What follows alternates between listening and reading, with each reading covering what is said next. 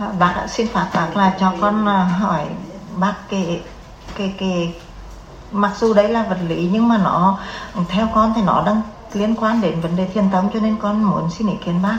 Thì con là người đã hỏi câu hỏi số 14 tức là con trước đây con tu mật chủ một năm và con cũng à, được các ừ, các thánh các giúp đỡ.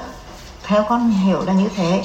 Thế thì ừ, khi biết đến thiên tông là con thôi luôn. Và cũng theo lời dặn của bác ừ, à, trong các cái chương trình con nghe được là khi thôi nhưng mình cũng phải à, từ từ và cũng biết ơn họ, con cũng làm theo như thế. Và con cũng được nghe bác biết, thì con cũng ừ, bác chỉ dạy là con cũng biết là người tu theo thiền tông thì việc làm ăn gặp khó khăn là chuyện đương nhiên. Đấy, và con cũng đã chấp nhận cái việc khó khăn trong công việc của con từ thời đó, hôm đó đến nay, từ giờ đó đến nay.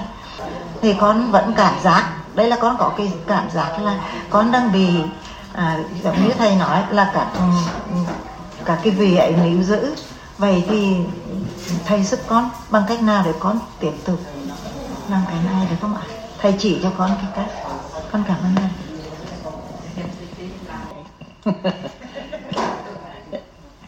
Bây giờ mình theo cái này là phải biết rồi nhưng mà nên nhớ một điều á mình theo cái này cái cõi âm nó phá mình vậy đó. Có vậy thôi. Không có không giải thích nhiều. Theo cái này là mình từ bỏ thế giới này là âm nó không chịu.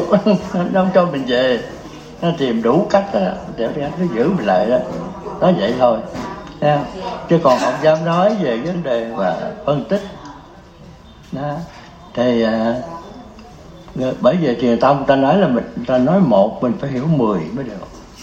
Ờ, đừng có đừng có suy tưởng nhiều thấy không? Rồi.